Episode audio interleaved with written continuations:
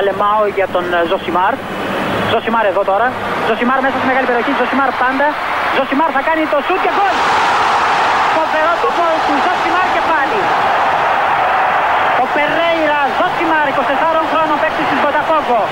Να λοιπόν, ο Ζωσιμάρ, ο αποκαλούμενος μαύρος ράμπο από τον πατέρα του, που ήθελε λέει να τον κάνει πυγμάχο και να πάρει τα πρωτεία του Κάσιους Κλέη. Τελικά ο ίδιος προτίμησε να γίνει ποδοσφαιριστής και πράγματι φαίνεται τελικά αυτός είχε το δίκιο. Το δίκιο λοιπόν με το μέρος του Ζωσιμάρ. The magic of the cup. Η μαγεία του κυπέλλου. Αυτή είναι η έκφραση που έχουν οι Άγγλοι. Εμείς έχουμε το. Πώς το λέει, το κύπελλο είναι ο θεσμός των εκπλήξεων. Οι Άγγλοι είναι πιο καλοί σε αυτά. Έχουν the magic of the cup. Βέβαια, στην Αγγλία και στο κύπελλο Αγγλίας που είναι και ο παλαιότερος θεσμός, ας πούμε, στον κόσμο, όταν μιλάνε για Magic of the Cup, λένε για Barnsley να αποκλεί ομάδα της Premier League, την άλλη Waterloo, πώς τη λέγανε, Shrewsbury, ε, Middlesbrough, που εντάξει είναι και ομάδα που την έχουμε δει πολλές φορές στην πρώτη κατηγορία, ε, τέτοια πράγματα, Fleetwood Town, τέτοια πράγματα. Να αποκλείουν τους μεγάλους και να προχωράνε. Στην Ελλάδα, ας πούμε ότι η μαγεία του κυπέλου δεν είναι οι εκπλήξεις των μικρών, από κατώτερες κατηγορίες δηλαδή. Μηχανιώνα, δεν ξέρω πώς θυμάστε κάποτε. Σάκης Πρίτας, είχε κερδίσει ένα μηδέν την ΑΕΚ. Εντάξει, δεν, δεν εννοούμε αυτό, αλλά εννοούμε το ότι έχει κύπελο, οπότε βλέπουμε κάτι που συγκινεί περισσότερο από το πρωτάβλημα. Όχι ότι το κύπελο είναι πιο σημαντικό, αλλά γιατί είδαμε, ας πούμε, Ολυμπιακός Πανετολικός και ΠΑΟΚ και ΑΕΚ ΠΑΟΚ το ένα πήγε στην παράταση, το άλλο κρίθηκε με εκπληκτικό τρόπο στις καθυστερήσεις. Αλλά συνολικά νομίζω ότι αυτό που φέρνει το κύπελο, δηλαδή η μαγεία του κυπέλου στο, στην Ελλάδα, δεν είναι οι εκπλήξεις και το να πάει μια ομάδα γάμα εθνικής να κάνει πορεία. Είναι το ότι επειδή υπάρχει ο αστερίσκος ότι μια ομάδα αποκλείεται στο τέλος της βραδιάς, όλα μοιάζουν διαφορετικά στο πώς παίζουν οι ομάδες, στο θάρρος που έχουν, όλα αυτά το κάνουν να φαίνεται λίγο, λίγο καλύτερο το πράγμα. Γιατί στο τέλος, στο φινάλε, ε, να, το δούμε κι αλλιώς. το γκολ του Κούρτη, ας πούμε, σε ένα ντέρβι λίγο πρωταθλήματος θα ήταν το γκολ που θα έκανε το 1-1. Μία ακόμα ισοπαλία σε ντέρμπι. Εντάξει, αυτό. Μοιράστηκα βαθμούς και εντυπώσεις. Πώς το λέει, ε; δηλαδή, τι έγινε, τίποτα δεν έγινε. Αυτό. Το γκολ του Μασούρα θα ήταν ένα γκολ που έδωσε μία ακόμα νίκη στον Ολυμπιακό, ο οποίος δεν τα παρατάει και μέχρι το τέλος ο Πανετολικός που έφτασε κοντά στο να πάρει την ισοπαλία και τελικά ε, πήρε το χειροκρότημα, αλλά δεν κατάφερε να πάρει κάτι στο Γεώργιος Καραϊσκάκη. Boring. Boring. Ενώ τώρα, τώρα είναι το γκολ του Μασούρα είναι το γκολ που γλιτώνει τον Ολυμπιακό από τον αποκλεισμό και ακυρώνει το χρυσό γκολ μέχρι εκείνη τη στιγμή ε, του Καρέλη και το γκολ του Κούρτιτς είναι το γκολ το οποίο ξαπλώνει την ΑΕΚ, ας πούμε, και στέλνει τον Μπάουκ στα ουρανία. Όλα γίνονται καλύτερα επειδή στο τελευταίο σφύριγμα κάποιος υποκρίνεται και κάποιος αποκλείεται. Αυτή είναι η μαγεία του κυπέλου. Εδώ βέβαια πρέπει να έρθουμε να βάλουμε και έναν αστερίσκο και να πούμε ότι το δίκαιο λοιπόν είναι με το μέρος του Ζωσιμάρ. Ε, το λέει ο Μανώλης Μαυρομάτης, αλλά καμιά φορά να το λέμε κι εμείς. Εμείς παραδοσιακοί, παλαιά σκοπή, τι πόσο ψυχαμένη έκφραση, τέλος πάντων. Στηρίξαμε το καλοκαίρι, την άνοιξη κιόλας, πότε ήταν, και είπαμε για όνομα του Θεού, για όνομα του Κρόιφ δηλαδή, μην αλλάξετε το εκτός σας γκολ. Μην το καταργήσετε. Εξηγήσαμε ότι είναι όλα σωστά, είναι αναχρονιστικός, κανονισμός, μπλα μπλα μπλα. Τα είπαμε όλα αυτά, αλλά μετά είπαμε και το άλλο. Δεν μπορείτε να φέρετε από το ποδόσφαιρο το γκολ το οποίο παίρνει την πρόκληση από τη μία ομάδα και τη δίνει στην άλλη. Μόνο αν ισχύει το εκτό έδρα γκολ μπορεί ένα γκολ να πάρει την πρόκληση από τα χέρια της μία ομάδας και να την πάει στην άλλη. Αλλιώς αλλάζουν τα πράγματα. Και σας ρωτάω τώρα εγώ. Την κατεβάζει ο Κούρτης. Τι φέρνει στο δεξί. Την πετάει απέναντι. Χτυπάει στο δοκάρι, μπαίνει στα δίθια. Χωρίς εξόδερα γκολ, τι είναι αυτό το γκολ; Το γκολ που γλίτωσε τον Μπάουκ. Και στέλνει το μάτι στην παράταση. Πέφτει κανένας παίχτη της 100. Ακόμα και οι πανηγυρισμοί του Πάουκ. Θα φύγουν όλοι προς τη γωνία, προς το τρέξιμο. Ναι, σωθήκανε. Οκ. Okay. Όπως γλίτωσε τον Ολυμπιακό τον κόλ του Μασούρα. Ε, εντάξει. Δεν θα διαλυθούν κιόλας. Που έμειναν ζωντανοί. Σημαντικό είναι, αλλά παίρνουμε την μπάλα. Πάμε, ναι, αυτά, μυαλό και τέτοια. Μέχρι εκεί πας. Ενώ τώρα με το εκτός έδρας γκολ, στο γάμα, δοκάρι, γκολ, περνάει ο Πάοκ, αποκλείεται η ΑΕΚ. Αν καταργηθεί το εκτός έδρας γκολ, που έχει καταργηθεί το Champions League και στο γύρο που ξεκινούν την επόμενη εβδομάδα, τι ωραία να περάσουμε. Αυτό το γκολ απλά παίρνει την πρόκριση από τη μια ομάδα και την πηγαίνει στα ίσα. Η ομάδα που αποκλείεται μένει ζωντανή, η ομάδα που προκρίνεται πρέπει να συνεχίσει να παίζει και συνεχίζουμε να παίζουμε. Δεν υπάρχει το 100-0 να γίνει 0-100 μέσα σε ένα δευτερόλεπτο. Γι' αυτό είναι το δίκαιο με το μέρος του Ζωσιμάρ. Για να είμαστε απολύτως ειλικρινείς, εγώ το είπα και στην Game Night, αλλά να το καταθέσουμε εδώ και στο Ζωσιμάρ. Είμαστε στο γραφείο. Πλαχόπουλο ε, Καβαλιεράτος, Κέσαρης. Είναι το μάτσο 90 που βρίσκεται. Τι τίτλο να βάλουμε κτλ. Έχουμε φτιάξει μια φωτογραφία που είναι ο Σιμό και πανηγυρίζει και τέτοια αρχηγική ε, ε, πρόκριση με σφραγίδα Σιμό, κάτι τέτοιο είναι και έχει υπερβραχιόνι ο Σιμό. Δηλαδή μου να λέμε να το πάμε έτσι. Και την ώρα ακριβώς που γίνεται αυτή η συζήτηση, σας το ορκίζομαι δηλαδή, εδώ είναι, ξέρετε ότι λέμε μόνο αλήθειες. Γίνεται η φάση, πέφτει μπάλα στα πόδια του Κούρτιτς. Και επειδή είμαι βρωμόστομος που με λέει και ο Τσάρλι από μικρό, δεν ξέρω πώς μου έρχεται εκείνη τη στιγμή και με το που κάνει το κοντρόλ λέω το εξής. Προλαβαίνω και το λέω πριν σου τάρικ. Λέω κάτσε γιατί αυτός ξέρει. Δηλαδή θέλω να πω πήγε μπάλα στα πόδια ενός ποδοσφαιριστή που λες κάτσε, όπα, περίμενε. Μπορεί να είναι και ο μοναδικός που μπορεί να κάνει κάτι. Να μην είναι μοναδικός. Είναι ένας από τους ελάχιστους που μπορούν να κάνουν κάτι. Κάτσε γιατί αυτός ξέρει. Την ώρα που το λέω και διακόπτω τη συζήτηση, γυρίζουν όλη τη τηλεόραση. Και βλέπουν την μπάλα στο δοκάρι και γκολ και μένουν με το στόμα ανοιχτό, διότι μείναμε λίγο έτσι, δηλαδή τι, έκανε ο άνθρωπος. Είναι μεγάλο. Το γκολ είναι μεγάλη στιγμή. Ο, οποιοδήποτε γκολ αλλάζει πρόκριση. Στο 90 φεύγα, ας πούμε, είναι μεγάλο, εντάξει. Ε, αλλά είναι και το πώς. Είναι και το πώς. Είναι και ωραία η ατάκα του Κούρτιτς μετά στην κάμερα που του λέει ο, ο ρεπόρτερ του λέει να πεις κάτι άλλο και λέει no penalty, no problem. Σου λέει μου λέτε ότι βάζω μόνο τα penalty κτλ. Ναι, αλλά μπορώ να κάνω κι άλλα, μπορώ ε, να κρίνω πράγματα ατομικά εντελώς. Διότι κακά τα ψέματα τώρα η πρόκριση που πήρε ο Πάοκ και ο αποκλεισμός που βίωσε η ΑΕΚ κρίθηκαν στην ατομική ποιότητα μια στιγμής. Δεν είναι τώρα για να συζητήσουμε. Και άλλα πράγματα. Εγώ το έλεγα και πριν γίνουν τα παιχνίδια που λέγανε όλοι μεγάλο τεστ για την ΑΕΚ, το Γιάννη και όλα αυτά. Και λέω, παιδιά, συγγνώμη, δηλαδή, άντε και προκρίθηκε, άντε και αποκλείστηκε, τι αλλάζει. Θα του έχει βγει ένα παιχνίδι. Η συνολική, η συνολική δουλειά των προπονητών δεν κρίνεται από ένα παιχνίδι. Αν θέλετε να κρίνετε τη δουλειά του Γιάννη, ας πούμε, ε, γράψτε κείμενα και πείτε τι έχετε δει. Πρέπει περιμένουμε τον τελικό, τι, τι ρόλο παίζει θα κριθεί από πράγματα που είναι πάρα πολύ πιθανό ότι δεν μπορεί να επηρεάσει ο ίδιος. Ούτε ο αντίπαλος προπονητής μπορεί να τα επηρεάσει. Ένα ματς είναι. Ποιος ξέρει τώρα πώς θα κριθεί. Μια λεπτή ισορροπία. Και τελικά ήρθε ε, αυτή η στιγμή ποιότητας του, του Κούρτιτς που τόσο πολύ το έχει σχεδιάσει στο μυαλό του από την ώρα που πηγαίνει η μπάλα προς το μέρος του. Το κλειδί βέβαια είναι το πώς την κατέβασε. Ξέρω ότι η εκτέλεση θα πάρει τα φώτα ξέρεις, η τροχιά της μπάλας, ο τροματοφύλακας που πέφτει και τη, τη βγάζει φωτογραφία, το γεγονός ότι η μπάλα πηγαίνει στο δοκάρι και μετά στα δίχτυα, όλο αυτό είναι αυτό που τραβάει το βλέμμα μας. Αλλά εγώ λέω ότι γίνεται μια σέντρα, μια κεφαλιά, μια απόκρουση ή απέκρουση που λένε και κάποιοι. Η μπάλα πηγαίνει προς το μέρος του, όλο το κλειδί είναι το πώς θα την κατεβάσει. Λίγο πιο εκεί, λίγο πιο αριστερά, δεν θα έχει το χώρο μετά να κάνει αυτό που θέλει. Και την κατεβάζει με τις τάπες τη χτυπάει από πάνω και την κρατάει μπροστά του. Οπότε την έχει τον απόλυτο ελεγχό του, οπότε δεν χρειάζεται να κουνηθεί για να κάνει δεύτερη επαφή, να κρατήσει το κοντρόλ, να έχει τον έλεγχο, τίποτα από όλα αυτά.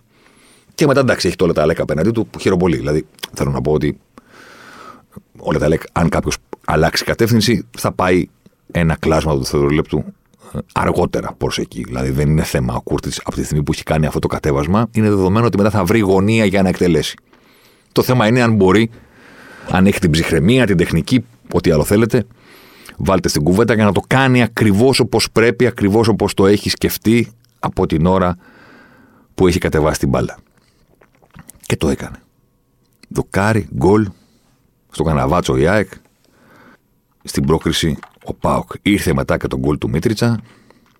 Έχουμε και ένα συνάδελφο στη δουλειά που είχε παίξει στο 0-0 διπλό του Πάοκ. ήρθε σήμερα.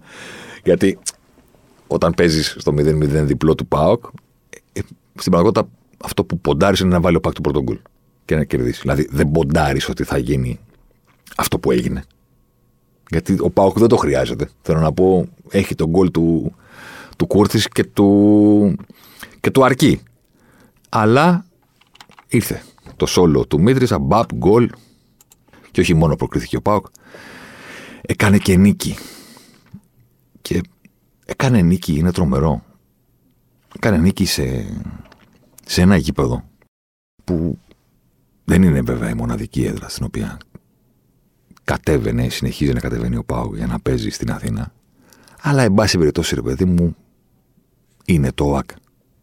Φιλοξενεί τελικούς, φιλοξενεί ημιτελικούς, έχει υπάρξει έδρα. Ε, είναι η έδρα της ΑΕΚ, έχει υπάρξει έδρα του Παναθηναϊκού, έχει υπάρξει έδρα του Ολυμπιακού. Είναι το ΟΑΚΑ, είναι το σύμβολο, ας πούμε, του κατεβαίνει ο Πάοκ να παίξει στην Αθήνα. Ωραία. Το οποίο δεν χρειάζεται εμένα να σας πω ότι ήταν πάντα ένα ζητούμενο για τον Μπάουκ που ήταν η ομάδα που έχει την έδρα, αλλά δεν τα κατάφερνε μακριά από την Τούμπα και μετά όταν έπρεπε να κατέβει στην Αθήνα, την πρωτεύουσα, εν πάση περιπτώσει, ό,τι και αν εκείνη σηματοδοτεί για μερίδα του κόσμου του ΠΑΟ και την πόλη τη Θεσσαλονίκη συνολικά, υπήρχε ένα πρόβλημα. Και τα βάζεις κάτω και λες, κοίτα να δεις ρε παιδί μου που το έγινε το ΟΑΚΑ το Σπύρος Λούις, όπως συνηθίζω να το λέω εγώ, και με κοροϊδεύει ο Καβαλιαράδος, που γράφει, μου λέει, είσαι ο μοναδικός που γράφει στο Σπύρος Λούις. Του λέω, αδερφέ, δηλαδή ο άλλος κέρδισε το μαραθώνιο, έδωσαν το όνομά του και όλο αυτό έγινε για να λέμε το ΟΑΚΑ. Το ΟΑΚΑ είναι όλο το τέτοιο. Είναι Ολυμπιακό συγκρότημα. Δεν είναι, δεν είναι το όνομα του στάδιου. Το στάδιο λέγεται Σπύρος Λούι. Τέλος πάντων. Παντού ο ΟΑΚΑ γράφει. Δεν πειράζει. Έγινε λοιπόν το Ολυμπιακό στάδιο ένα γήπεδο στο οποίο ο ΠΑΟΚ έχει χτίσει πλέον όχι μία-δύο, αλλά πολλές φοβερές στιγμές. Δηλαδή, ποιος θα το έλεγε, ρε παιδί μου, ότι θα γίνει αυτό το στάδιο, στάδιο από το, για το οποίο ο Παοκτζής θα έχει να σκέφτεται και να θυμάται πράγματα και θαύματα. Δηλαδή, καταρχήν ο, ο, ο έχει πάρει τρεις συνεχόμενους τελικούς κυπέλου σε αυτό το στάδιο. Δηλαδή, βγάζουμε έξω τον τελικό του Βόλου, θυμάστε, εκεί στη γέφυρα τι είχαν γίνει, όλα αυτά τα πράγματα. Εντάξει, αυτό έγινε το 17-18. Ε, το 16-17, με συγχωρείτε. Το 17-18 η ΑΕΚ παίρνει το πρωτάθλημα με τον τρόπο που δεν χρειάζεστε ε, εμένα να σας το θυμίσω. Οι δύο ομάδες παίζουν και για το κύπελο. Στο Σπύρος Λούις, στο ΑΚΑ. Είχε έρθει και ο πρώτος ξένος τότε, Μπορμπαλάν, δεν ξέρω αν θυμάσαι. Ε, θυμάσαι, Μπορμπαλάν, ναι, φοβερός. Βιερίνια φάουλ, 92 Πέλκας, 0-2 το παίρνει ο Πάοκ. Η ΑΕΚ παίρνει το πρωτάθλημα βέβαια. Αλλά ο Πάοκ παίρνει ένα τελικό που σήμαινε πάρα πολλά για εκείνον, σήμαινε πάρα πολλά για την κόντρα των δύο ομάδων, σήμαινε πάρα πολλά για την πιστοποίηση ότι ναι, η ΑΕΚ πήρε το πρωτάθλημα, αλλά ήταν καλύτερος ο Πάοκ εκείνη τη χρονιά. Ό,τι και αν σημαίνει αυτό. Επόμενη σεζόν ξανά. Πάλι οι δύο ομάδες. Double ο Πάοκ με τον γκολ του Ακπομ στις καθυστερήσεις του πρώτου μηχρόνου έμεινε μέχρι το τέλος 1-0. Οπότε ο Πάοκ συνδυάζει το αίτητο πρωτάθλημα, το οποίο ήταν ούτως ή άλλως ιστορικό, με το πρώτο ντάμπλ της ιστορίας της. Στο ΑΚΑ. Μεσολαβεί εκείνο το Ολυμπιακό ΑΕΚ στο Πανθεσσαλικό που είχε γίνει την επόμενη σεζόν και με όλες αυτές ας πούμε τις ε, ιστορίες. Ξανά ο Πάοκ στο ίδιο γήπεδο πέρυσι.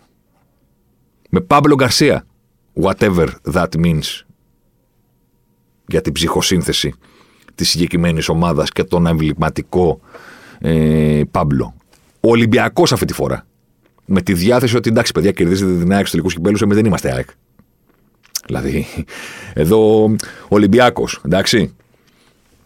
Και πηγαίνει ο Πάοκ. Πάλι στο ίδιο γήπεδο. 1-0, 1-1 εμβυλά, στο 90 κάτι πάλι στις καθυστερήσεις. Κρμέντσικ 2-1 παίρνει το κύπελο ο Πάοκ. Πέρα από, τις, από το προφανές το να κερδίζεις τίτλους και να αυξάνεις τον αριθμό δίπλα στο ε, κύπελα, πρωταθλήματα ή οτιδήποτε. Πέρα από αυτό, είναι φοβερό για τον ΠΑΟΚ αυτό το πράγμα που έχει χτίσει. Στο ότι, οκ, ρε παιδί μου, πάμε και παίζουμε στην Αθήνα. Ξέρετε, γιατί η μικρότερη πιθανότητα να μην έτσι το θυμούνται. Ο ΠΑΟΚ τη δεκαετία του. από τα μέσα της δεκαετίας του. από την αρχή της δεκαετίας του 70, μάλλον. Όχι τα μέσα. Έπαιξε 7 τελικούς κυπέλλου σε 9 χρόνια. Ναι, OK, okay, το καταλαβαίνω, ακούγεται υπερβολικό, αλλά έχει παίξει 7 τελικούς κυπέλλου σε 9 χρόνια. Και έχει παίξει έναν στο Καυταντζόγλειο, αυτόν που έχασε από τον Άρη, το 70, και η επόμενη είναι Καραϊσκάκη, Καραϊσκάκη, Καραϊσκάκη, Φιλαδέλφια, Καραϊσκάκη, Καραϊσκάκη. Και πάντα ήταν κομμάτι της παουκτσίδικης ας πούμε μυθολογίας και ιστορίας ότι τότε που είχαμε ομαδάρα μας βάζανε και παίζαμε τελικούς στην Αθήνα. Δηλαδή Ολυμπιακός Πάοκ στο Καραϊσκάκι. Πάοκ Παναθηναϊκός στο Καραϊσκάκι. Ολυμπιακός Πάοκ στο Καραϊσκάκι. Πάοκ Ολυμπιακός στη Φιλαδέλφια. Και ήταν όλη αυτή η μυθολογία ότι θα έπρεπε να έχουμε παραπάνω, ας πούμε, εκεί πέρα. Παίξαμε 7 τελικούς σε 9 χρόνια. Εντάξει, τον έναν που έγινε στη Θεσσαλονίκη τον χάσαμε, αλλά πέσαμε με τον συμπολίτη. Πέσαμε με τον Άρη. Οπότε γιατί να κατέβουμε, ας πούμε, κι Αρειανοί και Παοκτσήδες να παίξουμε αλλού. OK, okay, έγινε στο Καυταντζόγλειο, το πήρε ο Άρης. Μπράβο, OK, okay, well done. Γιατί παίζουμε κάτω. Και θυμηθείτε, αν και είμαι σίγουρος ότι δεν χρειάζεται εμένα, ας πούμε, να σας ε, το επαναφέρω στη μνήμη, ότι ο ΠΑΟΚ είχε πάρει εκείνο τον τελικό με τον Άρη στην Τούμπα, με τον κόλ του Γεωργιάδη, όταν βγήκε και το σήκωσέ το, που βγήκε ένα χρόνο νωρίτερα το 2003 και μετά το 2004 είναι συμπαντικό σύνθημα, ας πούμε. Πρέπει να το πιάσανε στην Ανδρομέδα, το σήκωσέ το. Κάτι, κάτι κεραίες, ας πούμε, όπου υπάρχουν και μας παρακολουθούν και μας ψάχνουν εμάς. Εντάξει, το πιάσανε το σήκωσέ το ένα χρόνο αργότερα. Από το 2003 που υπάρχει αυτός ο Σαλονικιώτικο, ας πούμε, τελικός στην Τούμπα με τον Άρη και το γκολ του Γεωργιάδη και όλα αυτά, ο ΠΑΟΚ επιστρέφει σε τελικό το 14. Σαβίδη, Αλαφούζος, η μεγαλύτερη μετακίνηση ναρκωτικών που λέει το πανό. Είναι το ερχόμαστε του ΠΑΟΚ. Και φεύγουν με τέσσερα γκολ στην πλάτη. Τέσσερα γκολ στην πλάτη ο τελικός του Μάρκους Μπεργκ. Remember? Μάρκους Μπεργκ final. Κάνει πλάκα ο Μάρκο Μπέρκ, κάνει, κάνει τον μπελέ. Δηλαδή αυτό είναι πρόσφατο, είναι τώρα. Είναι με δίκηση Σαββίδη. Το 14. Και προχωράει η ιστορία. Ο Πάοκ βέβαια παίρνει το πρωτάθλημα που είναι το σημαντικότερο όλων. Κανένας δεν το αφισβητεί αυτό, αλλά δεν είναι, λιγότερο, δεν είναι τόσο πολύ λιγότερο σημαντικό το γεγονός ότι πήρε τέσσερα κύπελα. Ένα το κρατούμενο. Και το γεγονός ότι πήρε τρία εξ αυτών στο συγκεκριμένο γήπεδο. Δηλαδή πέρυσι σε αυτό το γήπεδο ο Πάοκ έβαλε ο Μουρκ τον γκολ στις καθυστερήσεις ΑΕΚ Πάοκ 0-1 στο πρώτο παιχνίδι. Στην πραγματικότητα πήρε και την πρόκριση με αυτό το, το φάουλ στο φινάλε του αγώνα 0-0. Ήταν πηγαίνανε οι ομάδες για ρεβάν στην Τούμπα. Το έβαλε ο Μουρκ 0-1 ο Πάοκ. Προκρίθηκε μετά ε, στη ρεβάν της Τούμπας. OK. Okay, αλλά την πήρε την νίκη σε αυτό το γήπεδο, ναι. Επιστρέφει για να παίξει τελικό το παίρνει το κύπελλο, όχι απέναντι στην ΑΕΚ, απέναντι στον Ολυμπιακό. Κρμέντσικ, πάλι καθυστερήσεις. Επιστρέφεις σε αυτό το γήπεδο φέτος. 0-0 το πρώτο ματς στην Τούμπα. 1-0 η ΑΕΚ. Στα σχοινιά ο ΠΑΟΚ πρέπει οπωσδήποτε να σκοράρει. Κούρτιτς. 1-1. Και έχετε Μητρίτσα, Μήτριτσα, Μητρίτσα. Σε όλους τους τόνους είναι σωστό. Μητρίκα, ε, ε, απ' όλα. Δεν υπάρχει πρόβλημα. Εντάξει. Και το κάνει και ένα-δύο. Για να γίνει διπλό για να γίνει διπλό. Δηλαδή, μετρήστε μάνι μάνι σε παιχνίδια κυπέλου. Ο Πάοκ έχει τις τελευταίες τρεις φορές που έχει παίξει στο Ολυμπιακό στάδιο έχει τρεις νίκες. Στις καθυστερήσεις. Δηλαδή, εκεί που ήταν για χρόνια η πεποίθηση, η σκέψη, ο φόβος, πείτε το όπως θέλετε, στον κόσμο του, στον οργανισμό του ΠΑΟΚ, ότι κοίταξε να δεις εκεί πέρα, πάντα κάτι γίνεται και χάνουμε, ρε παιδί μου όχι μόνο έχει τρεις συνεχόμενε νίκες, τις έχει πάρει όλες τις καθυστερήσεις. Δηλαδή αυτό που λέγανε παλιά, Α, το βάλεις καθυστερήσεις είναι η δύναμη του γηπέδου, η δύναμη της Τούμπας, η δύναμη του Καραϊσκάκης, η δύναμη του Ολντ Τράφορντ, η δύναμη του Άνφιλντ. Ο ΠΑΟΚ πηγαίνει και τις παίρνει εκτός. Εντάξει. Καταλαβαίνω ότι κάποιος Ολυμπιακός τώρα που ακούει θα πει κάτσε ρε τι εκτός. Δηλαδή το Ολυμπιακό στάδιο είναι έδρα του Ολυμπιακού. Όχι, ρε παιδί μου, OK, okay, στο Ολυμπιακός ΠΑΟΚ δεν είναι ότι παίζουν στην έδρα του Ολυμπιακού. Αλλά όπως και να το κάνουμε, εντάξει. Οι άλλοι ήρθαν από τη Θεσσαλονίκη για να παίξουν. Ο Ολυμπιακός ανέβηκε την εθνική οδό και έκανε δεξιά στη, στη Αττική, ας πούμε. Εντάξει. OK. Okay. Δεν είναι η έδρα του Ολυμπιακού το Ολυμπιακό στάδιο, αλλά είναι πιο δικό του. Έχει παίξει άλλωστε και πόσα χρόνια εκεί ως πρώτη του έδρα. Μεγάλο πράγμα για τον ΠΑΟΚ αυτή η ιστορία. Ό,τι κι αν συμβαίνει στα γύρω-γύρω, θέλω να πω, είναι ο ΠΑΟΚ πολύ πιο κάτω από αυτό που ήταν την ομάδα που πήρε το πρωτα... τη χρονιά που πήρε το πρωτάθλημα, στα συνολικά μπορώ του ρόστερ, στην γενικότερη οργάνωση του ποδοσφαιρικού τμήματος, είναι πιο κάτω από τότε που έριξε όλες τις μάρκες στο τραπέζι και είπε: Θα κάνουμε την καλύτερη ομάδα που είχαμε ποτέ στην ιστορία μας για να το πάρουμε. Και τελικά το ποδόσφαιρο του απάντησε: Ναι, θα το πάρεις και θα το πάρεις και αίτητος. Και θα το πάρεις και με κύπελο. Είναι πιο κάτω από αυτά. Εξακολουθεί να είναι μια ομάδα η οποία δεν έχει καταφέρει να δώσει την πραγματική συνέχεια στην ομάδα που πήρε το πρωτάθλημα. Ο Πάοκ ούτε έχει ανανεωθεί ακριβώς όπως θα έπρεπε ούτε έχει σχεδιαστεί στο τι θα κάνει στο από εδώ και πέρα. Εξακολουθεί να κουβαλάει, να έχει παίχτες από το ρόστερ του πρωταθλήματος, αλλά το ρήμα που μου έρχεται στα χείλη, ίσως να είναι και σωστό, δηλαδή τους κουβαλάει ο Πάοκ, δεν τον κουβαλάνε εκείνοι. Ακούγεται σκληρό, δεν θέλω να υποτιμήσω ούτε την αξία του, ούτε το χαρακτήρα τους, ούτε την ιστορία τους, αλλά είναι σαν να τους κουβαλάει ακόμα ο Πάοκ. Όχι να τον κουβαλάνε εκείνοι όπως τότε που το πήραν. Τότε ο Μπίσεσβαρ, ο Βιερίνια, ο Κρέσπο, ο Πασχαλάκης, ο Καντουρί που δεν παίζει, τον κουβάλισαν τον Πάοκ με όλους τους τρόπους. Όταν για δύο συνεχόμενα χρόνια, γιατί είναι δύο τα χρόνια, έκανε πρωταθλητισμό στα κόκκινα. Τον κουβάλισαν τον Πάοκ. Τώρα μοιάζει σαν να τους κουβαλάει εκείνος. Χωρίς να έχει ταυτόχρονα βρει τις σταθερές των επόμενων χρόνων. Θα τις βρει αν κρατήσει τον Κούρτη το καλοκαίρι. Ο Σλοβαίνος είπε: Δεν θέλω να γυρίσω στην Πάρμα, θέλω να μείνω στον Μπάουκ. Είναι μεγάλος πρωταγωνιστής. Είναι ο Χαφ που κάνει τη διαφορά για τον Μπάουκ. Είναι ο ποιοτικός ποδοσφαιριστής ο οποίος βάζει και τα φάουλ, βάζει και τα σουτ. Ε, βαράει και τα πέναλτι. Σε κάθε περίπτωση είναι ο απόλυτος πρωταγωνιστής του φετινού Μπάουκ. Και είναι ο άνθρωπος γύρω από τον οποίο περιστρέφονται τα πάντα. Τους χρειάζεσαι αυτούς όχι μόνο για πρακτικούς λόγους, για να πάρεις νίκες δηλαδή και να κάνεις καλή σεζόν, τους χρειάζεσαι και για να κινείται γύρω τους το, το πράγμα, το focus του κόσμου, να πουλάνε οι εφημερίδες που λέγαμε μικροί, να πουλάνε τα site. Υπάρχουν όλα αυτά και υπάρχει. Και υπάρχει και ο Λουτσέσκου, εντάξει. Δηλαδή, ε, το βράδυ στην Game Night μετά τον τελικό με τον ε, Βλαχόπουλο και τον Τσάρλι. Ο Τσάρλι το έθεσε πάρα πολύ σωστά ότι. Ε, εγώ δεν ξέρω την σκέψη του γιατί είμαστε και φίλοι 30 χρόνια πλέον.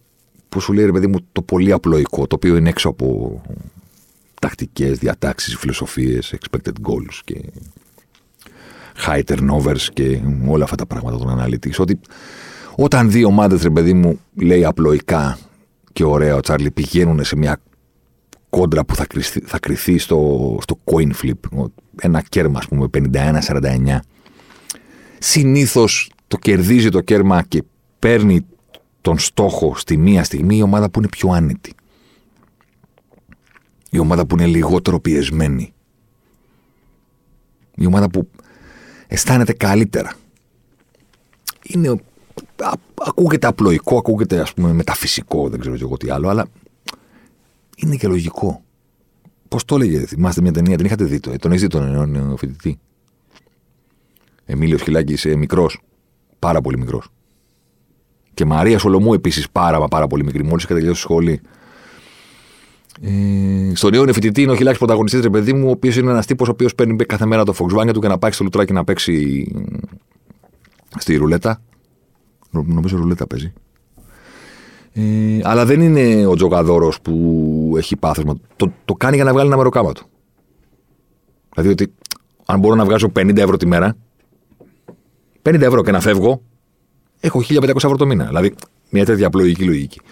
Ο οποίος στην αρχή που γνωρίζουμε τον ήρωα λέει ρε παιδί μου ότι για να παίξεις πρέπει να είσαι άνετος. Πρέπει να είσαι cool. Έχει μια έκφραση λέει πρέπει να αισθάνεσαι καλά στο πετσί σου. Να μην είσαι μαγκωμένος, να μην αγχωμένος. Δεν μπορεί να κερδίσεις ποτέ από αυτές τις συνθήκες. Οι νίκες έρχονται όταν είσαι άνετος. Λες, ρε παιδί μου, να πάρεις μια απόφαση και να μην υδρώνεις. Στο πάσο ή στο ρέστα. Να είσαι cool, να είσαι άνετος. Θα πάρεις πιο εύκολα τη σωστή απόφαση. Εντάξει, πήγαμε στον τζόγο τώρα, αλλά αυτό που λέει ο Τσάρλι είναι. Εγώ το συμφωνώ 100%. Αυτό που θα κρυθεί στη μία λεπτομέρεια συνήθως το κερδίζει αυτός ο οποίος είναι πολύ πιο άνετος. Πιο καθαρό μυαλό, πιο, πιο σίγουρος. Ότι δεν τελειώνει ο κόσμος σήμερα το βράδυ. Ε, για την ΑΕΚ έμοιαζε με έναν τρόπο να τελειώνει ο κόσμος, ρε παιδί μου. Δηλαδή, διαβάζω τα ρεπορτάζ και τα λοιπά. Έχουν ηχήσει οι σάλπιγγε ότι έρχεται ο Πάοκ και παίζουμε όλη τη σεζόν. Εδώ και μέρες, εβδομάδες. Κάθε φορά που έχανε η ΑΕΚ που έκανε αυτές τις τρεις συνεχόμενες ήττες στο κήπεδό της ε, με το ίδιο σκορ. Πέρασαν τρεις ομάδες με 2-1 από το Σπύρος Λούι και όχι το Άκα. Κάθε φορά ήταν έρχεται η ρεβάνς με τον Μπάουκ. Έρχεται η ρεβάνς με τον Μπάουκ. Έρχεται η ρεβάνς με τον Μπάουκ. Δηλαδή το match το οποίο είναι do or die. Εγώ δεν θα πω στο μικρόφωνο ότι η ΑΕΚ τα κάνει λάθος όλα, ας πούμε. Στον ημιτελικό. Έπαιξε τηρουμένο των αναλογιών και με αυτά που ξέρουμε για εκείνη από τα καλύτερα παιχνίδια της έκανε. Δεν έδωσε στον Μπάουκ πολλές ευκαιρίες ήταν πιο στιβαρή, πιο, είχε μεγαλύτερη συνοχή αμυντικά. Απείλησε με τα στημένα όπως γνωρίζουμε ότι απειλεί. Έβαλε δύο γκολ με τον Μίτογλου όπως είχε βάλει και με τον, με τον Άρη, ήταν με τον γκολ του Μίτογλου. Ναι, μπράβο. Ε, ήταν οριακά offside, OK. Okay. Το ένα οριακό, το άλλο ήταν πολύ πιο μπροστά. Το έβαλε παίζοντας γρήγορα τελικά.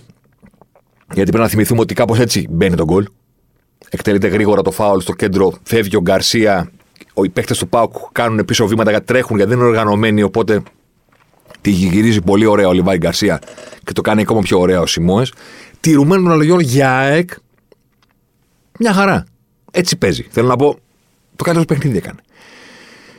Όμως ήταν ένας οργανισμός που ήταν μια τρομακτική συσπήρωση η οποία κρύβε πάρα πολύ άγχος και πάρα πολύ μεγάλη πίεση ότι όλα τελειώνουν εδώ. Γιατί είμαστε τόσο πολύ πίσω από βαθμολογία, έχουμε κάνει τις ήττες, μουρμούρα υπάρχει. Ο Γιάννη έχει βρεθεί αλλά από αναμορφωτής, ας πούμε, σε, στην ίδια θέση που έχουν βρεθεί και όλοι οι υπόλοιποι τα προηγούμενα χρόνια. Εντάξει, βάλτε να ακούσετε το podcast η ΑΕΚ ζει τη μέρα της Μαρμότας. Είναι, είναι περσινό, ταιριάζει και φέτος. Δεν είναι, είναι διαχρονικό ρούχο που λένε και στους οικού μόδας. Δεν φεύγει ποτέ από τη μόδα το συγκεκριμένο podcast, γιατί δεν κάνει τίποτα η AI για να το αλλάξει αυτό. Μεγάλη πίεση. Ο Πάουκ κατέβηκε με, το, με την ίδια πίεση στο ΑΚΑ. Είναι η ερώτηση που θέτει ο Τσάρλι και συμφωνώ. Είναι... Ήταν το ίδιο πράγμα. Όχι, η διαφορά ποια είναι; Το σκουφί. Ο Ρασβάν ο Ανδρέας Παπανδρέου του Πάουκ, παιδί μου. Ηγέτη, πώς να το πω. Αυτό εννοώ ο Ανδρέας Παπανδρέου του Πάουκ. Δηλαδή τον βλέπει ο κόσμος και λέει. Τι είπε; Τι είπε, ρε παιδί μου; Αυτό που είπε αυτός. Επικοινωνιακός, χαρισματικός, εριστικός κάποιες φορές, καλός προπονητής σίγουρα, δουλευταράς σίγουρα, δεμένος με τον γκρουπ των παιχτών του που πήραν το πρωτάθλημα ίσως παραπάνω από όσο θα έπρεπε. Συναισθηματικά, αλλά τι να κάνουμε. Τα έχει αυτά το ποδόσφαιρο. Αλλά πάνω απ' όλα κομβικός, ηγετικός, όχι περαστικός, όχι κάποιος που θα τον βάλει ο Πάοκ και θα του πει Α, κοιτά. Έχεις τώρα τον περιμετελικό κυπέλου με την ΑΕΚ. Όλα κρίνονται εδώ. Ή προκρίνεσαι και συνεχίζουμε, ή αποκλείεσαι και μετά σε βλέπουμε αλλιώς. Δεν γίνεται να τα πεις αυτά στο Λουτσέσκου. Άντρε Παπανδρέου. Γέτης. Ενότητα. Πώς το λένε, ρε παιδί μου, συσπήρωση. Αλλαγή. Δεν το λέω ότι είναι λαοπλάνος, αν και έχει τον τρόπο του να. Ε, μέσα από τις δηλώσεις του, καταλαβαίνει ότι εκείνη τη στιγμή πάνω απ' όλα απευθύνεται στον κόσμο του ΠΑΟΚ. Δεν απευθύνεται ούτε στον μουσογράφο που έχει απέναντί του και του κάνει ερωτήσεις, ούτε στους αντιπάλους. που καμιά φορά τους τσιγκλάει με αυτά που λέει και μετά τα παίρνει πίσω και ζητάει συγγνώμη, ας πούμε. Απευθύνεται στον κόσμο του Πάοκ. Αυτόν ενώνει, αυτόν συσπηρώνει, σε αυτόν δίνει το μήνυμα της επόμενης μέρας. Σε αυτόν λέει και αρχής, στην αρχή της σεζόν δεν μας ενδιαφέρει το ποδόσφαιρο μόνο να παίρνουμε βαθμούς.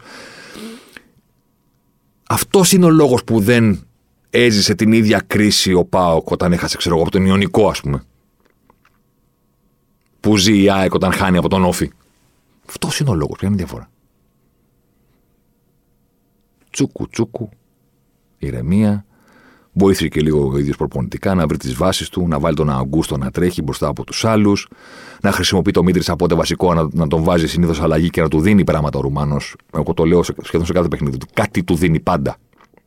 Στο 20 λεπτό, 25 λεπτό που μπαίνει στον αγωνιστικό χώρο, να ενσωματώσει το Σίδλι, να δούμε σιγά σιγά το Σάστρε, να συνεχίσει το rotation στους φορ. Με τον Μπίσε Βαρόκεϊ, με τον Ζήφκοβιτ που και αυτός είναι λίγο κουρασμένος νομίζω ε, τελευταία. Σε κάθε περίπτωση, ρε παιδί μου, τα απ' έξω γιατί και τα βέλη και η γκρίνια κτλ. δεν είναι τα ίδια που είναι στην ΑΕΚ. Ποια είναι η διαφορά; Ο Ρασβάνη. Ο Λουτσέσκου είναι η διαφορά. Θεματοφύλακας, πώς το λένε. Εγγυητής της ενότητας. Ανδρέας Παπανδρέου εδώ. Τίποτα. Πάμε. Μαζί σου, Ρασβάν, για, μια, για ένα πάοκ νέο. Το καλοκαίρι υπήρχε η αίσθηση ότι ο Ρασβάν επιστρέφει στον Πάοκ γιατί ο Πάοκ ε, ας πούμε κλείνει την παρένθεση των δύο χρόνων που ακολούθησαν τη χρονιά του πρωταθλήματος και πάει για το καινούριο πράγμα. Οπότε φέρνει πίσω το Λουτσέσκου που τον ξέρει και σαν άνθρωπο και σαν προπονητή και στις ικανότητες που έχει για να τον οδηγήσει. Τότε, ναι, όταν το άκουγα ή όταν το συζητούσα, έλεγα μήπως τον φέρνει γιατί δεν θέλει να αλλάξει και πάρα πολλά ο Πάοκ. Οπότε να φέρουμε κάποιον ο οποίος θα είναι ασπίδα προστασία, θα είναι χηματοθράφστης. Γιατί δεν είναι ότι σχεδιάζουμε καμιά φοβερή αντεπίθεση. Οπότε να φέρουμε κάποιον ο οποίος ξέρει καλά το υλικό που θα βρει, ξέρει τα πάντα γύρω από τον Μπάουκ. Οπότε ε, να έχουμε αυτόν να μας προστατεύσει γενικά την ομάδα, όλο το σύστημα. Ρασβάν μπροστά και όλα θα πάνε καλά. Ξακολουθώ να πιστεύω ότι έγινε το δεύτερο παρά το πρώτο. Το Πάουκ ακόμα δεν είναι διοικητικά δεν έχει πάρθει η απόφαση ότι πάμε ξανά για πρωτάθλημα, ό,τι και αν σημαίνει αυτό. Σε όλα τα επίπεδα. Δεν, δεν βλέπω κάτι τέτοιο, ούτε έβλεπα το καλοκαίρι κάτι τέτοιο. Όμως, ακόμα και στη δεύτερη περίπτωση, αυτή που νομίζω ότι ίσχυσε, δηλαδή ότι ήρθε ο Ρασβάν πίσω για να είναι αυτός ο μπροστάρης και OK, okay, ακόμα και να μην πηγαίνουμε καλά, ακόμα και να βρεθούμε στο μείον 11, στο μείον 9 ή οπουδήποτε, να υπάρχει αυτός. Νομίζω ότι λειτούργησε. Στο 100%. Και η... μέχρι στιγμής στη σεζόν, γιατί έχουμε ακόμα δρόμο, έχουμε ημιτελικό Ολυμπιακός Σπάοκ, τι έχουμε να ζήσουμε πάλι. Έχουμε τα playoff, έχουμε πράγματα, αλλά μέχρι στιγμής, σήμερα που μιλάμε, έφτασαν όλη, όλη αυτή η λογική, βρήκε την κορονίδα της, ας πούμε, στο Άκα, στο Σπύρος Λούις, στο γκολ του Κούρτιτς, στις καθυστερήσεις, που έστειλε την ΑΕΚ στα Τάρταρα και τον Μπάουκ να πανηγυρίζει. Ποιος θα το έλεγε; Μια ακόμα πολύ μεγάλη νίκη σε ένα γήπεδο στο οποίο έχει συνηθίσει να φεύγει. Βέβαια, κάποιοι θα πούνε ρε, εσύ το κόλ του Πάπερτσα, δεν το θυμάσαι. Ναι, το ξέρω το κόλ του Πάπερτσα. Την ξέρω την κεφαλιά που σηματοδότησε εκείνο το διπλό του Πάοκ σε αυτό το γήπεδο ε, με τον ε, Παναθηναϊκό όταν πήρε το πρωτάθλημα στα μέσα της δεκαετίας του 80, αλλά ήταν ένα. Ένα. Το φανταζόσασταν ποτέ όταν βλέπατε τον Πάοκ να παίρνει τρεις συνεχόμενους τελικούς κυπέλους σε αυτό το γήπεδο; Άλλο το ένα, άλλο το άλλο. Και πάμε λίγο και στον Ολυμπιακό. Ευρώπη ο Μαρτίνς, να πω, Λίβερπουλ, τα δεύτερα, τα τρίτα, διαχείριση. Αν οι δείκτες λένε ότι δεν μπορούν οι παίκτες να παίξουν όπως θέλουμε, με την ΑΕΚ, με την Αταλάντα να έρχεται και να πρέπει να τους βάλουμε και όλους Τετάρτη βράδυ με, το, με τον Πανετολικό, θα κάνουμε το άλλο. Δεν έχει καμία σημασία. Λίβερπουλ, Καραμπάο, κάπρε, παιδί μου. Βάζει ο κλοπ τα δεύτερα και τα τρίτα, όποιο και να παίζει.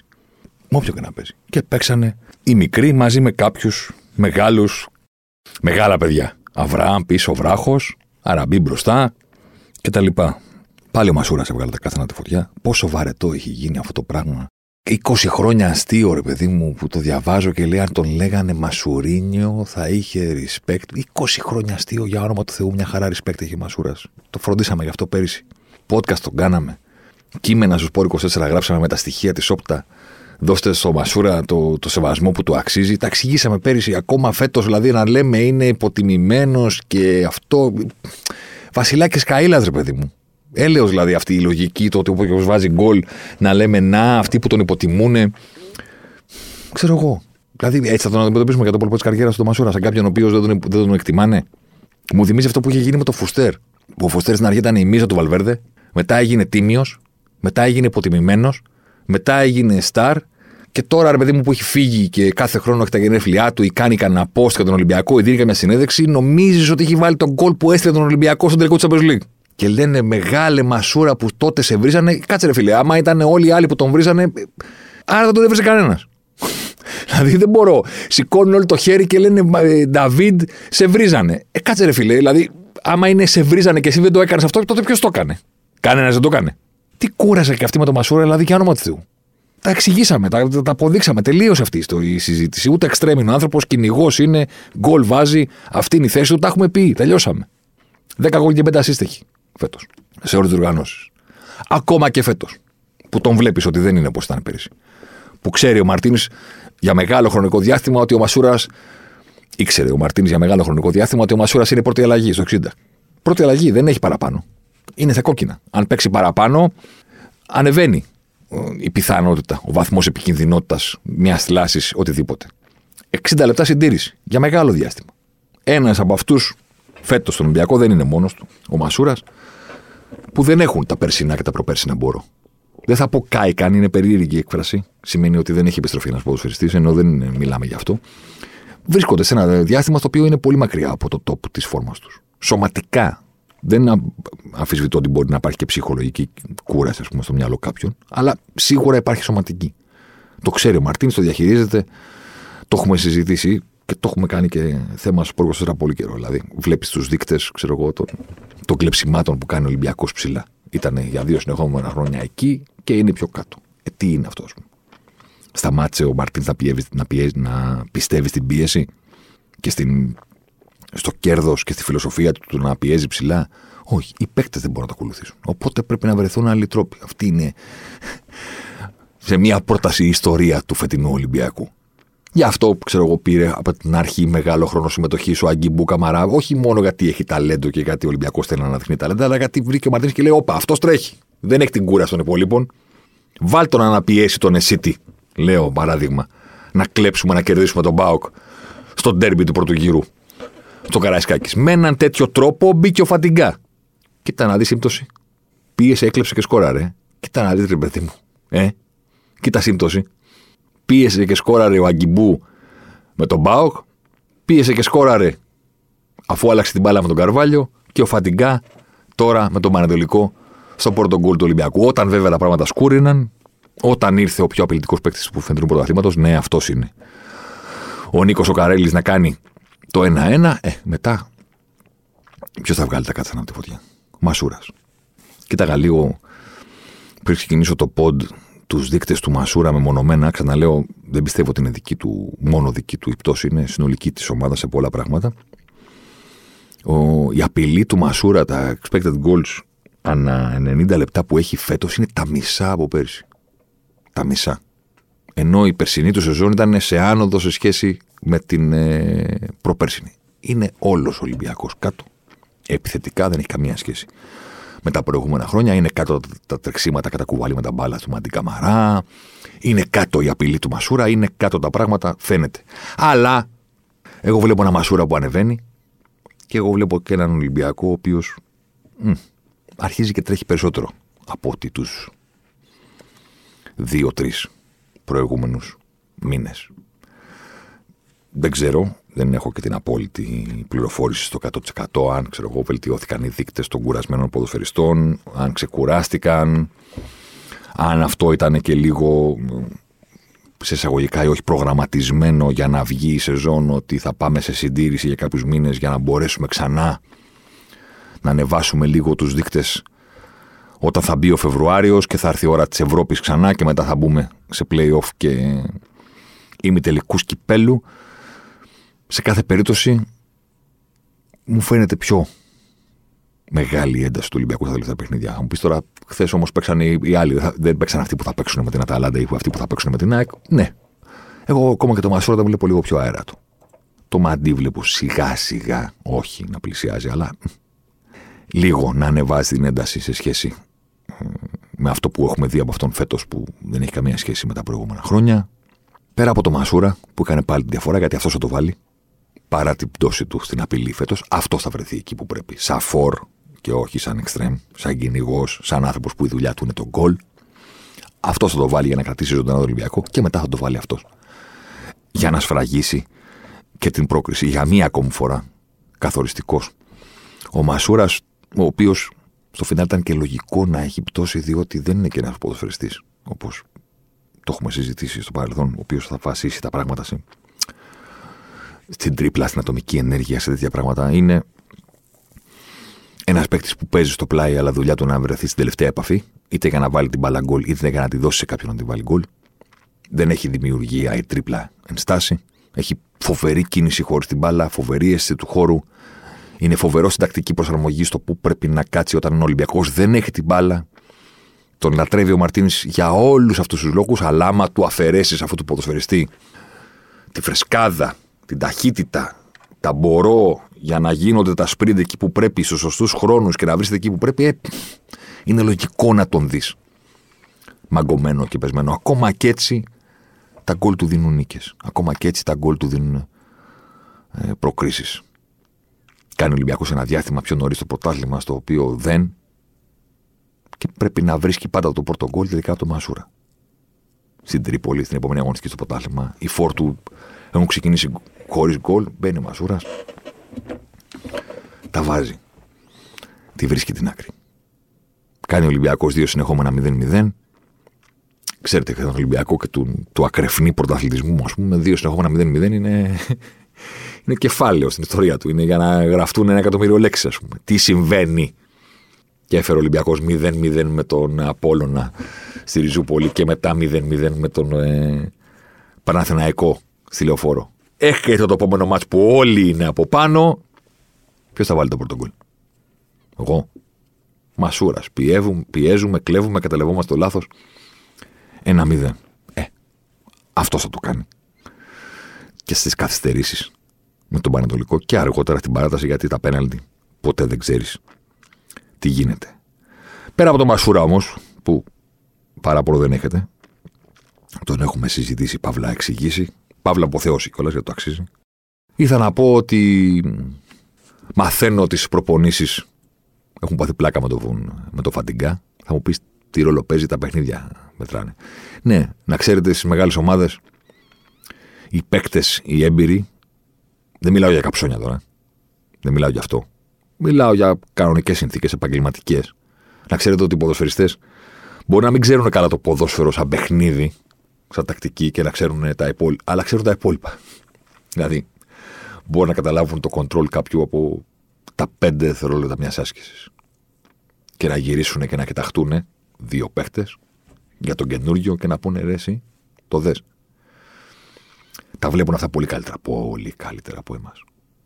Και στο πλαίσιο αυτό και υπό το πρίσμα αυτό, εγώ μαθαίνω ότι ο Φαντιγκά έχει κερδίσει πολύ μεγάλη αγάπη στις προπονήσεις του Ολυμπιακού. Μεγάλο respect για το ταλέντο του, την προοπτική του κτλ. Και, και ξαναλέω, ναι, τα παιχνίδια, ναι, ο χαρακτήρας, ναι, έχει πολύ δρόμο μπροστά του, αλλά η πρώτη ύλη έχει αποθεωθεί. Από συμπαίχτες και τεχνικό επιτελείο του Ρέντι. Το βλέπουν και λένε: Όπα, όπα, κοίτα, το βλέπεις. Ένα είναι αυτό. Δεύτερο είναι αυτό που έχει γράψει και ο Αντώνης Οικονομίδης πριν από. Πότε ήταν; Πριν μια εβδομάδα το έχει γράψει ο Αντώνης. Στο Σπορ 24 για τον Κίτσο.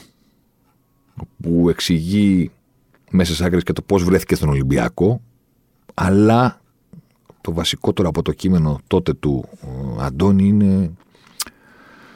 Ο τίτλος είναι Trust the Process.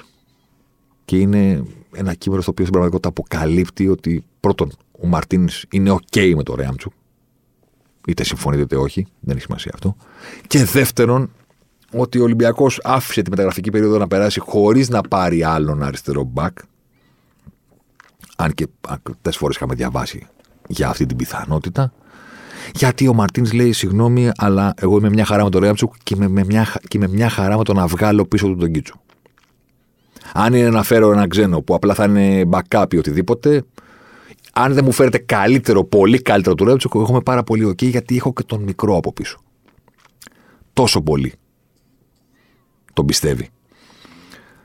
Τον Κίτσο. Το Φώτη. Ο οποίος φαντάζομαι ότι θα μας χαρίσει φοβερά λογοπαίχνια στο μέλλον και μακάρι να συμβεί αυτό γιατί σημαίνει ότι θα, κάρει, θα κάνει καριέρα ε, κανονική. Δεν είναι ωραίο να βάλουμε στην κουβέντα ότι είναι νέας τσιμίκας. Τα τελευταία χρόνια έχει γίνει και κάτι στον Ολυμπιακό. Ένα περίεργο πράγμα που λένε πότε θα αντικατασταθεί ο Τσιμίκας ή πότε θα αντικατασταθεί ο Ποντένσε ή ξέρω εγώ ο Σα και τα ακούσω όλα αυτά και λες από τη μία ρε παιδί μου είναι λογικό το ενδιαφέρον για την ομάδα απ' την άλλη υπάρχει και μια απάντηση που δεν ξέρω αν τη φέρνουν στο μυαλό τους αυτοί που κάνουν την ερώτηση και λένε δεν έχει αντικατασταθεί ο Τσιμίκας, το κενό του αυτό το, του πολύ μεγάλου παίχτη. Πότε θα συμβεί αυτό; Και δεν περνάει το μυαλό τους ότι η, πιθανή, η πιο πιθανή απάντηση είναι ποτέ. Γιατί να είμαστε λίγο ρεαλιστές, να καταλαβαίνουμε τι λέμε. Τι συζητάμε, το αν θα βρει άμεσα σε ένα-δύο χρόνια ο Ολυμπιακός ένα ποδοσφαιριστή που θα είναι τόσο καλός ώστε να τον πάρει η Λιβερπούλ; Η πιο πιθανή απάντηση στα όρια της βεβαιότητας κιόλας είναι ποτέ. Θέλω να πω, ποτέ σε αυτό το χρονικό διάστημα που λέτε. Μπορεί να σε 10 χρόνια, σε 15, σε 5, δεν ξέρω κι εγώ τι. Αλλά τι, τι ακριβώς λέτε; Ότι ο Ολυμπιακός είχε έναν εξτρέμ, τον Ποντένσε που τον έδωσε να παίζει την Premier League και θα βρει αμέσως τον επόμενο, πώς θα γίνει αυτό; Ε, τόσο εύκολο είναι. Άμα ήταν τόσο εύκολο, γιατί δεν είναι γεμάτη Premier League; Ξέρω εγώ με τσιμίκες, ας πούμε. Ένας βγήκε. Ένας. Σε ένα-δύο χρόνια θα βρεθεί ο επόμενος. Έλληνας ή δεν ξέρω και εγώ τι από ποια χώρα, ο οποίος θα είναι τόσο καλός που θα τον πάρει Manchester United. Γιατί η Liverpool είναι καλυμμένη, οπότε ξέρω εγώ θα τον πάρει Arsenal, ας πούμε. Τι συζητάτε; Την ευκ... Ποτέ. Δεν θα βρεις τσιμίκα. Πώς θα τον βρεις; Δεν θα τον φτιάξεις, δεν θα τον βρεις. Δεν, δεν, δεν. Το λέω γιατί συζητάμε τώρα ας πούμε, για τον Κίτσο και δεν θέλω να παρεξηγηθεί όλη αυτή η κουβέντα ότι α, ο Κέσσαρης μας είπε ότι υπάρχει νέος Τσιμίκας. Υπάρχει Κίτσος. Αφήστε τον νέο Τσιμίκας. Τσιμίκας ένας ήταν. Πες στην Premier League. Τελειώνει εκεί. Αφήστε το. Στη Λίβερπουλ, όχι τη Λίβερπουλ την, ε, τη 7η θέση που έπαιζε ο Κυριακό. Μια χαρά ήταν, δεν λέω κάτι, αλλά καταλαβαίνετε, την εποχή εκείνη έπαιζε ο Πόλσεν. Ο, ο Γιωβάνοβι, ο Κοντσέσκι, δηλαδή είναι, είναι, είναι, όχι, είναι, δεν είναι πέτρινα τα χρόνια. Είναι, είναι λίθινα, δεν ξέρω τι είναι. Ρε παιδί μου, είναι η εποχή του Χαλκού, η λίθινη εποχή της Λίβερπουλ. Τώρα είναι κατάντια. Δεν, δεν το αφαιρώ από το σωτήρι, δηλαδή μην παρεξηγηθείς καν το μεταφέρουν σωτήρι Κυριακό. Όχι, σε αγαπάω, κανένα πρόβλημα. Μεγάλος, Χάιλάντερ, φοβερός. Αλλά ναι, οκ, okay, έπαιξε ένα Έλληνα στη Λίβερπουλ. Εκείνη την εποχή η Λίβερπουλ είχε αμυντικό χάφ τον Μπόλσον. Τι να κάνουμε τώρα. Και αριστερό μπακ τον Κοντσέσκι. Και είχαν πάρει για μεταγραφή τον Γιωβάνοβιτς. Που δεν ήταν για τον Ολυμπιακό και αν. Και αν. Εντάξει, ε, ο Τσιμίκα παίζει σε αυτή τη Λίβερπουλ.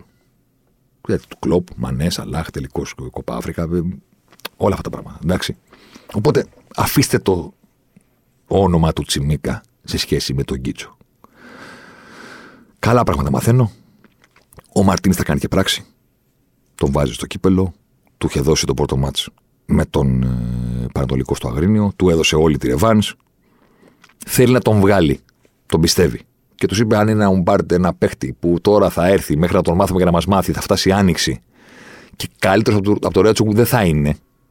Γιατί δεν υπάρχει διάθεση να παραδοθούν λεφτά να αποκτηθεί, ξέρω εγώ, ένας φοβερό αριστερός μπακ. Όχι, ωραία. Οπότε μένουμε με το Ρέαμτσουκ και βγάζουμε και τον Κίτσο. Αυτή είναι η φάση αυτή τη στιγμή. Κίτσος και φαντιγκά που σας είπα. Υπάρχει excitement γύρω από το όνομα του. Για να το κλείσουμε, την ΑΕΚ στην κουβέντα που κάναμε για τον Μπάουκ, κάπου την σχολιάσαμε και εκείνη. Θέλει και το δικό της μεμονωμένο κομμάτι, αλλά πώς να το πω ευγενικά, ρε παιδί μου. Τα είπα πέρσι. Τα είπα πέρυσι, είναι η μέρα της Μαρμότας. Αυτός ήταν ο τίτλος του περσινού podcast. Τότε που το Καρέρα Χιμένεθ ήταν το νέο Καρντόζο Καρέρα, το νέο δεν ξέρω και εγώ τι, Χιμένεθ Πογέτ. Το είδα και φέτος σε τίτλο, να ξέρετε. Σε ένα κείμενο. Όχι στου Μπόργο 4. Αλλού. Και λέω, κοίτα να δεις, ρε παιδί μου. Κοίτα, με ένα χρόνο καθυστέρηση το πήραν χαμπάρι ότι κάθε χρόνο συμβαίνουν τα ίδια στην Άντε πάλι να συζητάμε τώρα. Ο Γιάννη. Στην αρχή ήταν αυτό που τα βελτίωσε όλα. Στην αρχή ήταν αυτός που πήρε τα ντέρμπι. Γιατί η Κέσαρη στάζει σχολή και μετά το 1-0 και μετά το, τη νίκη με τον Παραθυναϊκό ή τη νίκη με τον Άρη μας λες ότι δεν είναι και τίποτα τρομερό γιατί την έχει ξαναδεί την ΑΕΚ να κάνει αυτή τη νίκη. Μα την έχω ξαναδεί. Με 32% κατοχή στο κήπεδο της. Την έχω ξαναδεί, ξαναδεί να κερδίζει. Και με το Χιμένεθ και με τον Καρέρα. Επίσης την έχω ξαναδεί και ξέρω ότι αυτό το πράγμα έχει ημερομηνία λήξης πιο μικρή και από το γάλα που έχετε στο ψυγείο. Γράφει φρέσκο απάνω. Αλλά αυτό δεν σημαίνει ότι κρατάει. Δεν είμαι μάντης, δεν είμαι κάλχας, δεν είμαι τηρεσίας. Είναι ότι το έχω ξαναδεί. Από την ίδια ομάδα. Και όχι πριν 10 χρόνια. Να μου πει κάποιο τι κάθεσαι και θυμάσαι τώρα και από πού και αφού βγάζει συμπέρασμα τι θα γίνει φέτος με το τι είχες δει εσύ πριν από 10 χρόνια, πριν από 5 χρόνια. Μα το έχω ξαναδεί στην ίδια ομάδα. Και εσείς που είναι η δική σας ομάδα, πώς γίνεται να με το θυμάστε; Που ασχολείστε όλη τη μέρα με την ΑΕΚ. Καλά, αφήνω και τους ρεπόρτερ, παύλα αρθρογράφου που είναι με έναν τρόπο, ας πούμε, στην Ελλάδα, έχουμε μάθει να τους λέμε ότι είναι σχεδόν εντός του οργανισμού μιας ομάδας. Πώς γίνεται να μην το θυμάστε; Γι' αυτό λέω ότι δεν είναι σημαντική η νίκη στον τέρμπι. Καταλαβαίνω τη χαρά σας, αλλά την έχω ξαναδεί αυτή τη νίκη. Άμα δω την ΑΕΚ να κερδίζει με άλλο τρόπο, θα σηκώσω το χέρι μου και το φρύδι και θα πω: Όπα. Κάτι αλλάζει. Όσο τη βλέπω να κάνει το ίδιο μα, να παίζει στο γήπεδο της, λες και είναι η πιο προβληματική ομάδα στον κόσμο. Να υποδέχεται τους αντιπάλους, λες και είναι η μεικτή κόσμου. Και να καταφεύγει σε ένα κλεφτοπόλεμο για να τους κερδίσει και μετά να χαίρεται δεν μπορώ να πω κάτι. Μου λένε, πες κάτι καλό για την Μα τι να πω για αυτή τη νίκη. Δεν το έχετε καταλάβει ακόμα ότι θα λήξει αυτό το διάστημα. Θα έρθει το ματσακόνι, έρχεται το ματσούκι στη γωνία. Σε περιμένει το ποδόσφαιρο και στρίβει τη γωνία και μπαπ, μπαπ, τη στο κεφάλι. Θέλετε να μπω σε αυτή τη λογική κάθε χρόνο να λέω: Πω, φοβερή νίκη και έδειξε και αυτά χαρακτήρα και αυτά και εκείνο. Μου γράφανε. Ε, δεν έχεις δει λέει, τα αποτελέσματα της ΑΕΚ στα ντέρμπι και πόσο σημαντικό είναι για αυτή την ομάδα να βλέπει ξαφνικά ότι κερδίζει ντέρμπι. Το πώς είναι, ρε αδερφέ, τον τρόπο. Τα ντέρμπι του ελληνικού πρωταθλήματος τα περισσότερα είναι coin flip. Στις λεπτομέρειες κρίνονται. Δεν είναι για να βγάζουμε συμπεράσματα ότι μια ομάδα βελτιώθηκε επειδή πήρε ένα μάτσο που είναι 50-50 και κρίνεται στο ένα φάουλ, στο ένα πέναλτι και μια κεφαλιά δεν είναι για να βγάζει συμπεράσματα. Καταλαβαίνω τη χαρά σου όταν κερδίζεις. Καταλαβαίνω την απογοήτευση και την κρίνια εκείνου που χάνει. Αλλά τα μάτια είναι 50-50. Παίζονται στο 50-50. Και ο ημιτελικός του κυπέλου τώρα που έριξε την άκρη στο καναβάτσο και δεν ξέρω πότε θα σηκωθεί. Έμεινε ο Γιάννη στον πάγκο. Δεν κουνιότανε. Κάπριζε ο Ανδρέας ο Δημάτος μπροστά. Δηλαδή, ακόμα και αυτό το παιχνίδι, το οποίο ήσασταν μερικά λεπτά από το να είναι μια μεγάλη πρόκριση, και τελικά έγινε μια μεγάλη καταστροφή. 50-50 ήταν.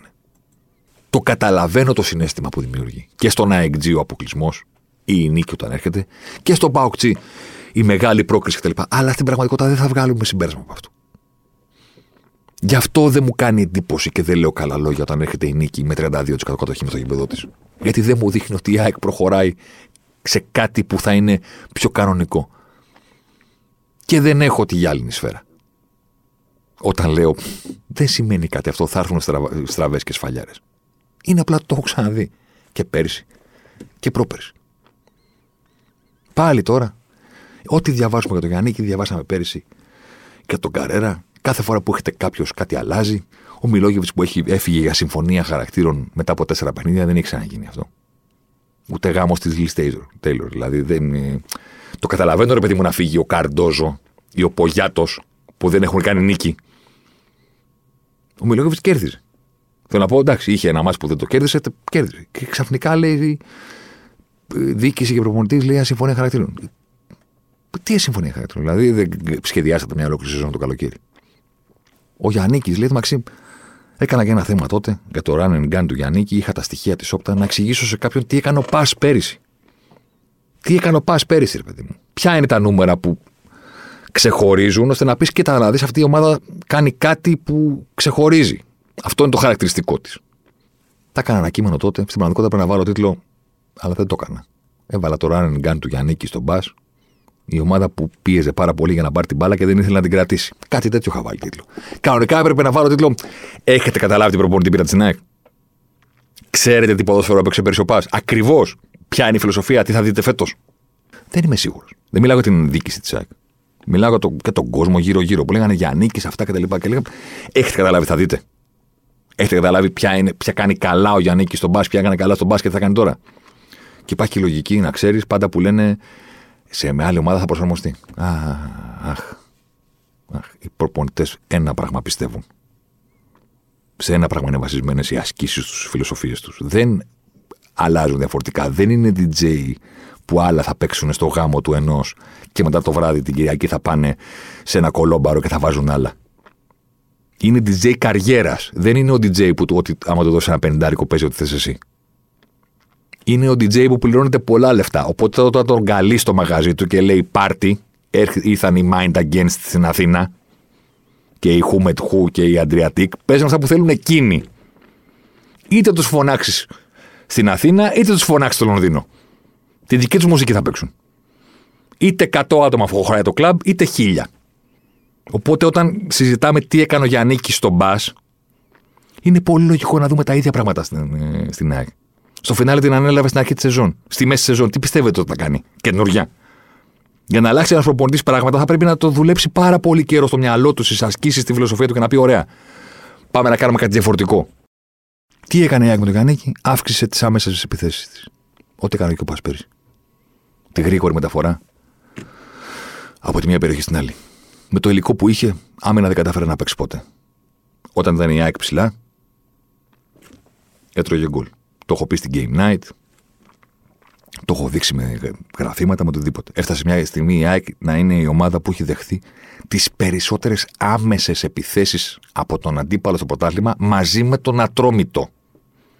Δηλαδή, θες να κάνεις μία άμεση επίθεση και να φτάσεις από τη μία περιοχή, από το ένα μισό του κηπέδου, στην αντίπαλη περιοχή, παίξε με την ΑΕΚ. Σας έρχονται στο μυαλό σας τα γκολ που έχει φάει. Δεν είναι τυχαία. Είναι αυτά που δίνεις στον αντίπαλο σε κάθε μάτς. Έφτασε να είναι η ομάδα που δέχεται τις περισσότερες επιθέσεις αυτού του είδους μαζί με τον Ατρόμητο. Που δεν είναι ποδοσφαιρική ομάδα, δηλαδή πρέπει να την ελέγξουμε. Για να πάρει ταυτότητα ποδοσφαιρικής ομάδας ο φετινός Ατρόμητος. Δεν είναι δεδομένο ότι είναι ποδοσφαιρική ομάδα. Είναι, μοιάζει σαν ένα πείραμα που περιφέρεται από αγωνιστικό χώρο σε αγωνιστικό χώρο. Και βλέπεις μια ομάδα που έχει βλέψεις, δεν ξέρω γιατί, βλέψεις γενικά. Πρωταθλητισμού, δεν ξέρω, ε, βελτίωσης, οτιδήποτε. Είσαι η ΑΕΚ. Και έχει την ίδια επίδοση με τον Ατρόμητο. Κάποια στιγμή η ΑΕΚ είχε δεχτεί τις περισσότερες μεγάλες ευκαιρίες μποταθλήματο. Την περνούσε μόνο ο Ιωνικός. Με αυτές τις συνθήκες, καλά το έπαιξε τον Ντέρμπι Ιβανίκη. Μια χαρά το έπαιξε. Δεν τις έφαγε αυτές τις φάσεις που προανέφερα, που τις τρώει σταθερά σε όλη τη διάρκεια της Super League. Το ήλεγξε, απείλησε όπως μπορεί, στη μένα και τι άλλο, τι σας είπα, γρήγορο. Έσε την μπάλα, την τζούλησε γρήγορα, έφυγε ο Γκαρσία, κοιμήθηκαν οι παουτζίδε, γύρισε η μπάλα στην περιοχή και βρήκε ο Σιμόε μία εκτέλεση που δεν είχε βρει η ΑΕΚ όλο το παιχνίδι. Πού να τη βρει, άμα την περιμένει ο Πάοκ. Πώς θα την ανοίξει την άμυνα. Ούτε ξέρει, ούτε μπορεί, ούτε δουλεύει, δύσκολα πράγματα. Το κάνανε γρήγορα, βρήκανε μια εκτέλεση. Το κάνει ωραία ο μάγκας ο Σιμόε ένα 0 Μέχρι εκεί. Ένα 0 ένα-ένα. Η πρόκριση αλλάζει, τα συναισθήματα αλλάζουν, το καταλαβαίνω. Γι' αυτό ήρθαμε και κάναμε και podcast για τον Κούρτιτς, για όλα αυτά, αλλά δεν αλλάζει κάτι στην ΑΕΚ. Και στην Ελλάδα, το μεταξύ, έχουμε και αυτό το ρε παιδί μου που λέμε να δεν προλαβαίνει ο προπονητής να δουλέψει, να κάνει, να δείξει. Ξέρετε κάτι. Και σε άλλες ομάδες του εξωτερικού, στην Τσέλσι, ας πούμε, είναι ελληνική ομάδα η Τσέλσι. Με το που πηγαίνεις άσχημα, σε αλλάζει. Δεν έχει. Μπαμ, μπαμ, δεν πάνε τώρα.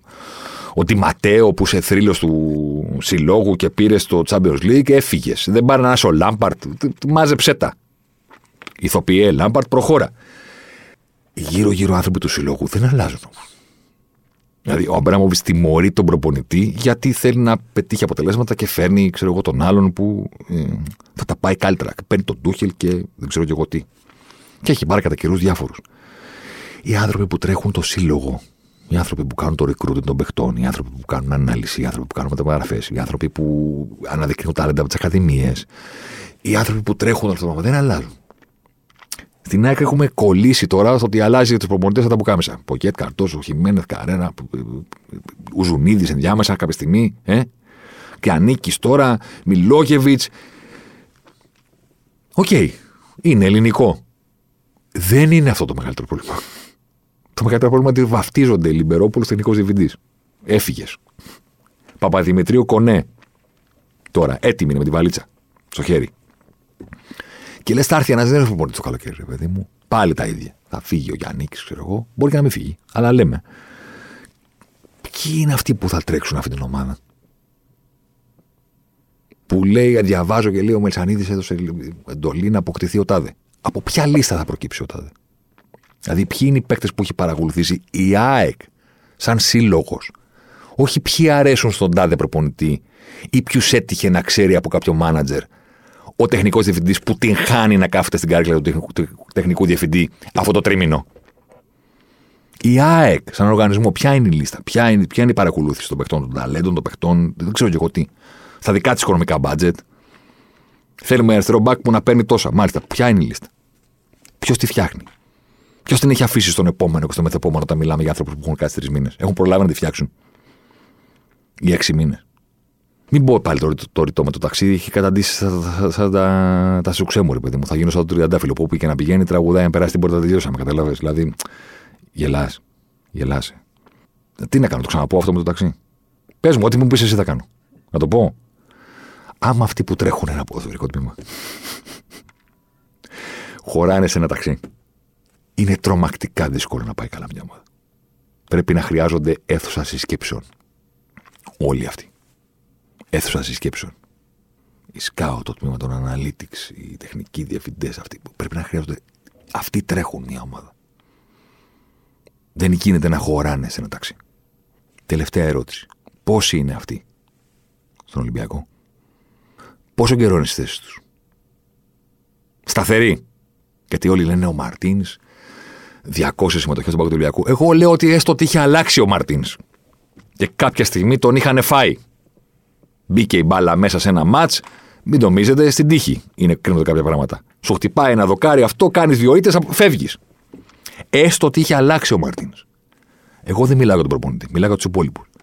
Πόσοι είναι αυτοί στον Ολυμπιακό, Πόσο καιρό είναι στι θέσεις τους, Σταθερά.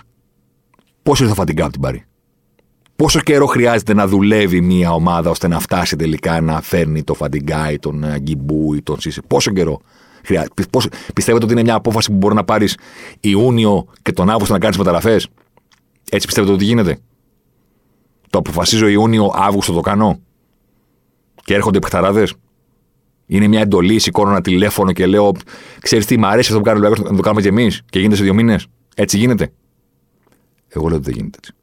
Την επόμενη εβδομάδα ξεκινάει η Champions League. Εντάξει. Καθαρίστε τα ακουστικά. Πάρτε καινούρια. Αλλάξτε καλώδια στα ηχεία. Μπαίνουμε στο καλό κομμάτι της σεζόν. Να είστε καλά. Αλεμάω για τον ε, Ζωσιμάρ. Ζωσιμάρ εδώ τώρα. Ζωσιμάρ μέσα στη μεγάλη περιοχή. Ζωσιμάρ πάντα. Ζωσιμάρ θα κάνει το σουτ και γκολ. Φοβερό το γκολ του Ζωσιμάρ και πάλι. Ο Περέιρα Ζωσιμάρ, 24 χρόνων παίκτη της Μποταφόγκο. Να λοιπόν ο Ζωσιμάρ, ο αποκαλούμενος μαύρος ράμπο από τον πατέρα του που ήθελε λέει να τον κάνει πυγμάχο και να πάρει τα πρωτεία του Κάσιους Κλέη. Τελικά ο ίδιος προτίμησε να γίνει ποδοσφαιριστής και πράγματι φαίνεται τελικά αυτός είχε το δίκιο. Το δίκιο λοιπόν με το μέρος του Ζωσιμάρ.